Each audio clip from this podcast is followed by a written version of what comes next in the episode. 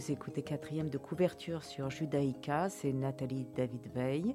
Je vous propose de découvrir un livre en compagnie d'une invitée. Aujourd'hui, Sabine Mathius nous parle d'un livre de Didier Van Covelert, La bienveillance est une arme absolue, euh, aux éditions de l'Observatoire, sorti en 2019. Bonjour Sabine Mathius. Bonjour Nathalie, ravie d'être avec vous ce matin. Voilà, on est bien. oui. On est bienveillant.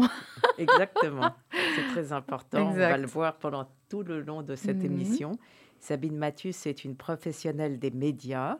Vous travaillez à la télévision et à la radio actuellement pour Nostalgie Plus. Exact, oui. Vous êtes aussi attachée de presse pour Frédéric François. Ouais, 50 ans de carrière. Lui, hein, pas moi. oui. Et sous le nom de Sabine Pasquier, vous êtes ambassadrice d'une agence matrimoniale et de rencontres de haut standing à tout cœur en Belgique, France et Luxembourg. Exact. Alors, vous pouvez nous expliquer le principe de cette agence? En fait, c'est une agence qui a été créée par, euh, par une dame qui s'appelle Claire Motard il y a dix ans. Euh, et moi, je, je l'ai rejoint il y a maintenant déjà presque cinq ans. Voilà. Et euh, j'ai ma démarche est justement d'être un peu dans cette forme de bienveillance, parce que quoi de plus noble que d'essayer de rendre quelqu'un heureux et de lui trouver un épanouissement personnel, voilà, le bonheur, voilà, c'était un peu mon, mon objectif. C'est pour ça que j'ai travaillé, je travaille toujours dans ce domaine qui est très intéressant sur le plan humain. Vous avez vu la série qui s'appelle The One? Oui. oui. exact, oui. D'accord. Euh, et donc, vous avez choisi euh, Didier von Kovlert, un écrivain français très prolifique. Il a écrit une trentaine de romans à succès. Il a reçu le prix Goncourt en 1994 pour Un aller simple, de nombreux autres prix, et puis plusieurs pièces de théâtre, des essais, dont le Dictionnaire de l'impossible. Oui, que je vous conseille de lire aussi. Hein. Oui. Extraordinaire. Oui. Euh, il a réalisé un film en 2018, J'ai perdu Albert euh, tiré de son roman éponyme, et l'auteur se qualifie de romancier de la reconstruction. Ses ouvrages, pour la plupart, abordent la construction de gens en difficulté. Oui, tout à fait. Vous aimez l'auteur? Vous avez choisi ce livre-là en particulier? J'aime tout. je prends tout, je prends le package, euh, Nathalie. Nathalie. Euh, j'aime tout parce que j'ai eu l'occasion de l'écouter avant le. Je ne sais plus si c'était entre les deux confinements ou avant le premier, je ne sais plus trop finalement. Euh, de l'écouter lors d'une de, ses conférences à Bruxelles. c'est un homme, et je l'avais reçu quelques fois quand je travaillais pour, pour RTL. C'est un homme qui est très attachant, c'est un homme qui, qui, a beaucoup d'émotions, c'est un homme qui parle vrai et ces mots résonnent en moi. Voilà. Et c'est pour ça. Et comme ce livre traite de la bienveillance, euh, je, pense qu'on est vraiment à une période, une, partie de notre vie où la bienveillance devrait être notre mot-clé. Voilà. Donc il y a 28 chapitres et il raconte des souvenirs personnels sur son père, sa mère, euh, mais aussi euh, ses rencontres. Il y a un chapitre sur un gentil banquier, enfin mhm. on en reparlera. Mhm. Il évoque des célébrités au comportement bienveillant à son égard comme Jean-Paul Sartre, Jean Anouilh, Michel Legrand, Félicien Marceau entre autres. Ah oui, c'est de, la, de la culture hein, ce bouquin. ouais. Euh, et il relate un certain nombre d'expériences bousculant la réalité scientifique euh, concernant les végétaux, les animaux, les défunts, la vie extraterrestre. Euh, bref, il revient sur tous les sujets qui le passionnent. J'avais l'impression que c'était un peu en deux parties ce livre, entre les souvenirs personnels mm-hmm. et tout ce qu'il a pu, tout ce à quoi il s'intéresse, mais qui n'ont pas attrait à lui personnellement en particulier. Exactement. Je pense que d'abord, dans, la première partie, il explique euh, ce que c'est que ça, bienveillance, comment, comment on la ressent, comment on peut, on peut quelque part la travailler, l'éduquer, la cultiver, voilà, et puis, et puis la mettre au service de l'autre. Et. Euh, comment, comment en prendre tout simplement conscience, voilà. Euh, et puis l'autre partie, eh bien, il vit avec cette bienveillance euh, qui est, qui est quelque part peut-être sa meilleure compagne. Oui. Oui, il dit la bienveillance n'a rien d'une mièvrerie, c'est une arme de guerre. Oui. Et il a des titres de chapitres incroyables, la bienveillance, euh, vengeresse, sadisme et bienveillance. Il y a des titres, la bienveillance malgré soi, la bienveillance chez les animaux. Euh, c'est ça. Oui. Tout à fait. ça vous a plu cet ouvrage, Nathalie? Oui, alors j'ai été particulièrement sensible à la première partie, euh, mhm. c'est-à-dire au côté autobiographique. Oui. Euh, il y a, il y a euh, par, par, exemple, l'histoire de Madeleine Robs. Mhm. C'est la, la, vieille dame revêche, détestée par tout le monde, qui l'accueille. Qui l'adore, finalement. Il y a vraiment une grande amitié, une très belle relation qui s'installe entre eux. Parce qu'il faut raconter le contexte que j'ai trouvé absolument délicieux. Il est, viré de ses parents l'été parce que, enfin, il n'est pas viré, mais il, y a trop de bruit, il n'arrive pas à écrire, il a 8 ans. Oui. Et donc, il va couper des fleurs au fond du jardin et sa voisine lui dit, mais cessez de, massacrer ces fleurs.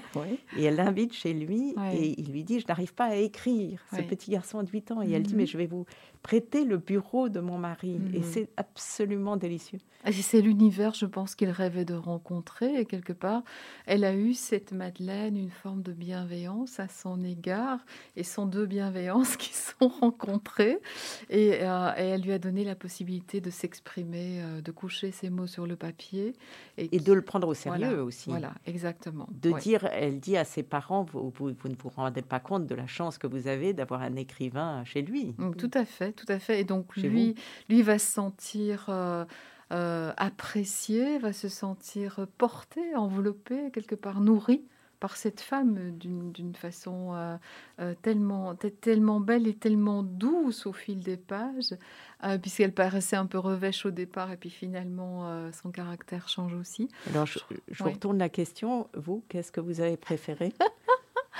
Mais c'est peut-être cette partie-là aussi, voilà. Euh, parce que j'ignorais ça, j'ignorais cette histoire, cette part d'histoire de l'écrivain. Et on ne sait jamais, en fait, lorsque l'on parle d'un écrivain, euh, comment il a démarré, euh, qu'est-ce qui l'a poussé à écrire, qu'est-ce qui, qu'est-ce qui fait qu'il se retrouve finalement, qu'il a le prix Goncourt. Que, voilà. Et donc, et donc, je trouve ça super intéressant et c'est assez atypique.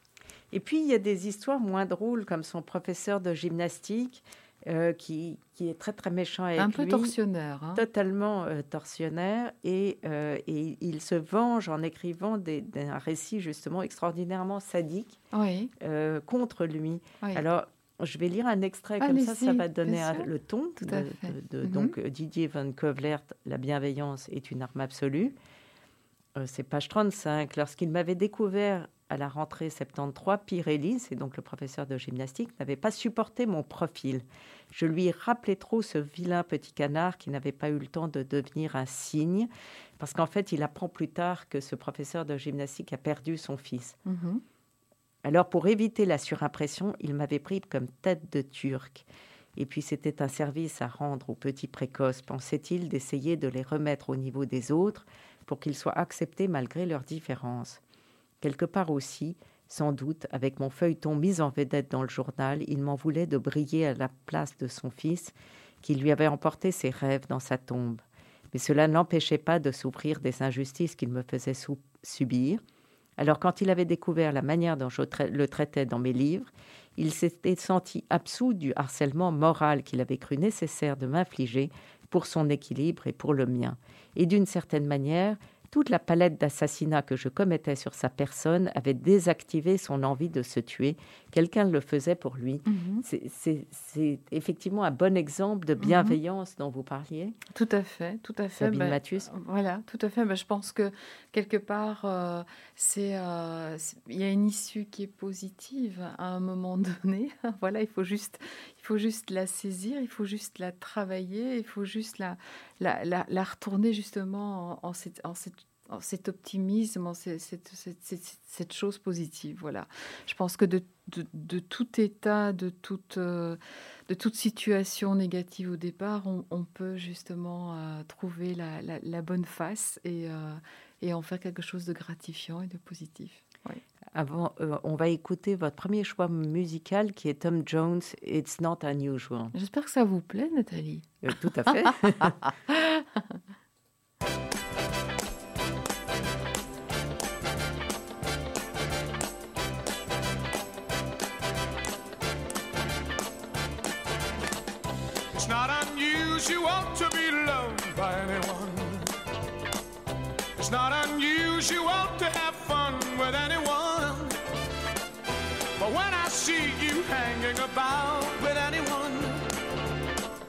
it's not unusual to see me cry. I wanna die. It's not unusual to go out at any time. But when I see you out and about, it's such a crime. If you should ever wanna be loved by anyone, it's not unusual, it happens every day. No matter what you say,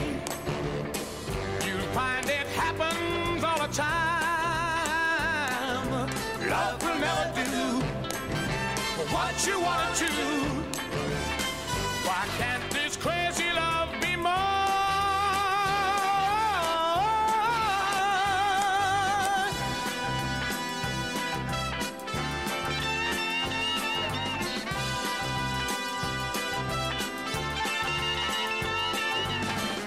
It's not unusual to be mad with anyone. It's not unusual to be sad with anyone. But if I ever find that you've changed at any time, it's not unusual to find that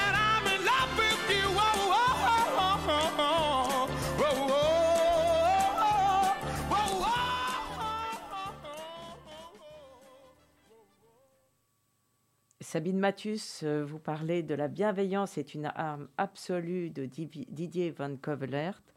Est-ce Mhm. que euh, vous l'avez lu quand il est sorti? Oui, moi je l'ai lu quand il est, quand il est sorti. Euh, J'avais lu une, une première partie et puis quand je l'ai écouté en conférence, j'ai lu la suite.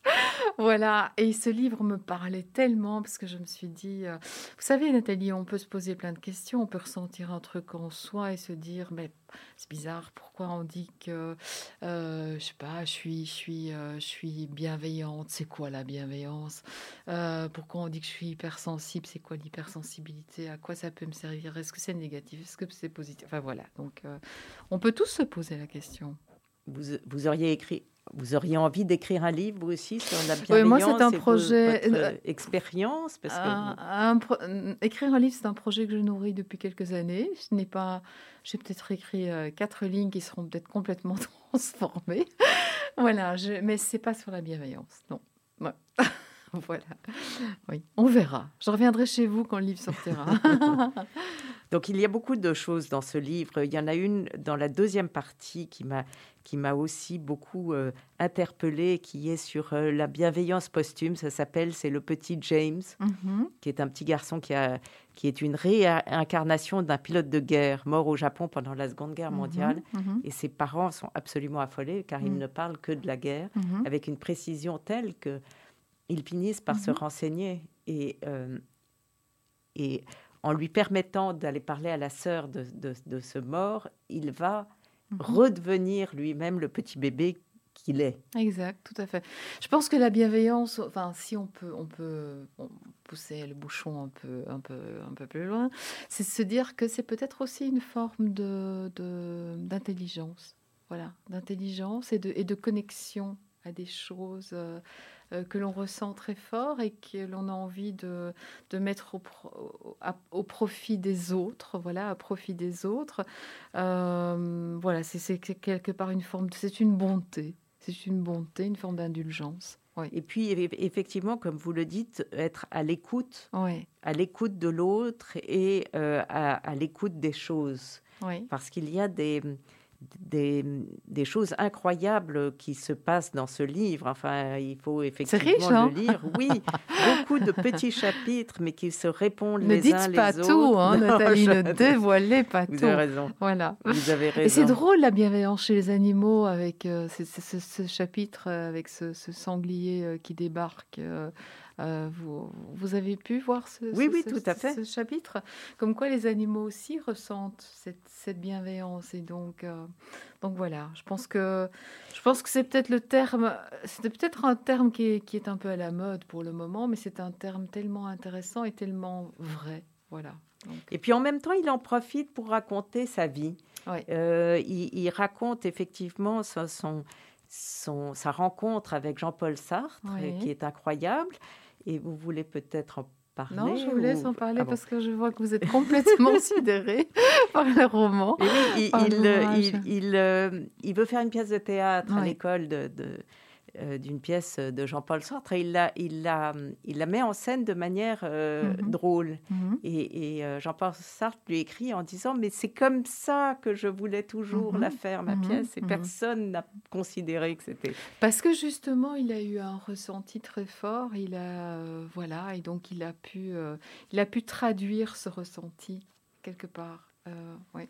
Donc il raconte comme ça petit à petit à travers euh, mhm. la bienveillance, enfin ses expériences de bienveillance, toutes les rencontres et comment il a traversé la vie de manière euh, euh cette, presque... cette tranche de vie. Oui, ça n'a pas toujours été très, ça n'a pas toujours été simple. Il a toujours trouvé des solutions. Ou il a toujours trouvé, si, si, si vous êtes d'accord avec moi, Nathalie, quelqu'un sur sa route qui lui a qui lui a donné une bribe de solution. Exactement. Les gens ont été extraordinairement gentils avec lui, où il a eu de la chance, où mhm. il a incité cette chance. Je ne sais pas dans quel sens. Eh bien, c'est en étant bienveillant que l'on peut attirer à soi des gens bienveillants. Voilà, je pense que c'est un peu ça. Alors, il y a l'histoire de ce banquier qui est évidemment merveilleuse, mhm. puisqu'il il, il, a un compte en banque euh, mhm. et il gagne à un, moment donné beaucoup euh, d'argent avec ses livres. Et puis, puis, ça s'arrête parce que mmh. le prochain livre ne se vend pas, il a mmh. dépensé trop d'argent, enfin, peu importe. Mmh. Et il ne comprend pas comment ce banquier euh, lui parle tout autre chose que de son compte en banque d'abord. Euh, lui parle de, de, de la littérature, de, voilà, de l'existence. De... Et va, et va l'aider. Euh, et, et rempli ouais. Euh, lui fait un découvert, euh, mais des découvertes immenses, en disant mais je vous fais confiance, il n'y a aucun problème, ça reviendra. Et, et, euh, et, il traverse comme mhm. ça mhm. des années avec ce banquier extraordinairement gentil et il n'ose jamais lui demander mais pourquoi vous êtes si mhm. gentil? Non, tout à fait. Ça, ce sont des rencontres phares, quoi. Ce sont des rencontres qui illuminent votre vie quelque part. Et, et, et là, ben voilà, c'est la bienveillance, tout simplement. Oui. Et puis le banquier change. Mhm. Et Dieu merci, entre-temps, il a réussi à, regagner beaucoup d'argent. Euh, et, donc peut, et peut rembourser euh, tous ses prêts d'argent. Mais on a réellement l'impression, ou alors il ne raconte que les bonnes histoires, mais on a vraiment l'impression qu'il y a un ange gardien qui est sur, euh, sur sa vie et qui lui vient en aide à chaque fois qu'il est, exactement. Qu'il, est dans mauvaise posture. Même quand il se fait tabasser dans le métro, oui. Euh, ça va se retourner en quelque chose de positif. Oui, c'est parce qu'il a en lui cette faculté de, de c'est, je sais pas, c'est comme une connexion avec euh, avec les solutions. voilà, on va l'exprimer comme ça. Et on va écouter alors Nougaro chanté par Nathalie Dessay sur l'écran noir de, Mes Nuits Blanches. Oui, c'est vrai. Bah, euh, place à la culture. Hein. C'est la culture qui pour le moment est tellement en souffrance. Alors euh, voilà, euh, Nathalie Dessay, c'est quand même une soprano extraordinaire. Nougaro, c'est un, voilà, c'est un grand monsieur de la chanson française. Et puis, et puis ça nous parle à tous hein, sur l'écran noir de, de Nuit Blanche. On peut le traduire de différentes façons. Peut-être qu'on peut faire quelques insomnies pour le moment, ou peut-être que l'on peut, on peut, on peut rêver, voilà, à tout ça, à ce cinéma magique. Voilà. Nougaro.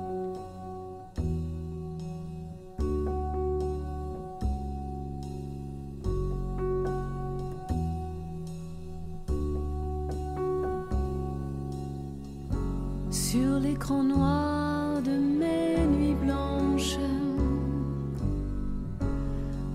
je me fais du cinéma, sans pognon et sans caméra.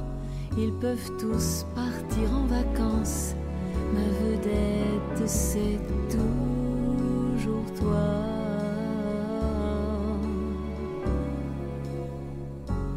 Pour te dire que je t'aime, rien à faire, je flanche. J'ai du cœur, mais pas d'estomac. C'est pourquoi je prends ma revanche sur l'écran noir de mes nuits blanches où je me fais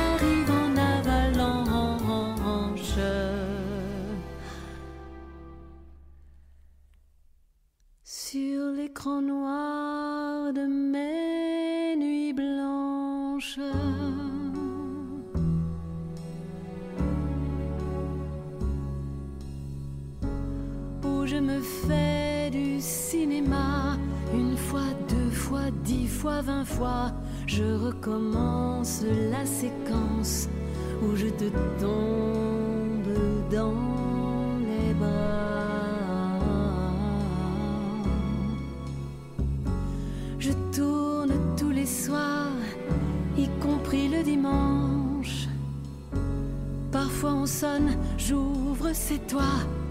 Vas-tu me prendre par les hanches, comme sur l'écran de mes nuits blanches Non, tu me dis, comment ça va?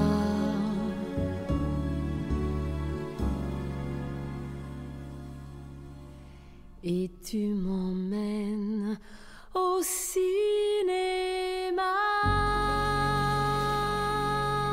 Sabine Mathius nous parle de Didier von Kovlert. La bienveillance est une arme absolue. Euh, vous l'avez rencontré? Didier Van Couvelaert Oui. oui, oui, je l'ai eu euh, en interview euh, quand je travaillais pour RTL, je faisais le face-à-face.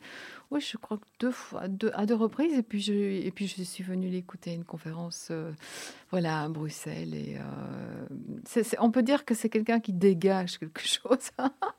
voilà, je, je- ouais. Oui. En tout, tout simplement, il est très humble comme ça. Voilà, facile d'accès. Alors, euh, je, je lis ce qui est écrit à propos de ce livre. À une époque où tout se radicalise, la ruse, la haine, l'ego, le politiquement correct et même les discours humanitaires, la bienveillance est la seule réponse à la crise morale que traversent nos sociétés. Vous êtes d'accord avec, ça? Tout à fait d'accord. Moi, je crois. D'ailleurs, c'est pour, pas pour rien qu'on parle beaucoup de bienveillance en ce moment. C'est qu'on n'a jamais vécu une crise euh, comme celle-ci et que et que finalement on a eu on a eu quelque part euh, l'occasion, euh, même, même si on ne la cherchait pas, de se recentrer sur nous, de s'interroger, de s'auto-analyser, de faire nos deux colonnes, euh, de savoir ce que l'on veut, ce que l'on ne veut plus, et, notre relation par rapport aux autres a changé aussi. Et je pense qu'on va entrer tous dans cette forme de, de- bienveillance. Est-ce qu'en lisant ce livre, votre, euh, votre opinion sur la bienveillance, ou en tout cas votre regard sur la bienveillance, a changé? Moi, j'ai toujours essayé d'être bienveillante par rapport aux autres, voilà. Parce que pour moi, il y a une forme de respect dans la bienveillance. Euh, mais euh, oui, je me dis que je suis sur la bonne voie. ouais. Alors, en fait, je pense que la bienveillance, il faut aussi en avoir pleine conscience. Ça, c'est aussi un, un terme qui est très, euh, très, très d'actualité. Ouais. La pleine conscience, c'est important. Et quand on fait quelque chose avec bienveillance, il ne faut penser qu'à cette action que l'on fait avec bienveillance. Il ne faut pas que notre esprit gambade à droite et à gauche euh, sur d'autres sujets. Il faut vraiment avoir un focus sur, euh, sur cette action bienveillante. et, et vous avez, lu d'autres livres sur ce sujet Non, je, je- non, mais c'est parce que vous m'avez demandé un ouvrage et je me suis dit, ah, j'ai tellement envie de parler de, de, de cet temps de bienveillance. Cet ouvrage qui m'avait dédicacé et, qui, et il, il m'avait mis ces rencontres et ces pouvoirs que provoque la bienveillance. Et c'est vrai, c'est vrai. Formidable. Euh, Sabine Mathius, euh, je vous remercie. Est-ce que vous voulez conclure sur ce livre très important de Didier Van Kovlert, La bienveillance est une arme absolue? Ben, je voulais vous demander si, si vous, vous vous sentez bienveillante. Euh, Je pense que oui. Et si vous avez envie de travailler cette bienveillance, entre guillemets, je pense que vous êtes quelqu'un de bienveillant, en tout cas. Je, vous remercie. Je, vous remercie, c'est très important. Et, et, j'avais une dernière question. Si vous aviez un autre livre euh, de Didier Van Kovlart à recommander, ça serait lequel? Parce qu'effectivement, il, il en a écrit. Oui, ben, ce que vous disiez avec toutes les, les missions euh, impossibles, le dictionnaire, de ah ça c'est extraordinaire. C'est difficile à résumer parce que c'est tellement dense et c'est un dictionnaire. Ça, c'est aussi un superbe bouquin. Euh, voilà. Donc, Mais euh, impossible ne va pas avec bienveillance. Rien n'est impossible, même la bienveillance. D'accord. Non, je ne sais pas. Je vous remercie, Sabine Mathieu. Merci à vous, Nathalie. Cette émission sera rediffusée dimanche à 11h. Vous pouvez la réécouter ainsi que les autres épisodes de quatrième de couverture en podcast et sur le site de Radio Judaïka. Et je vous retrouve mardi prochain à 11h.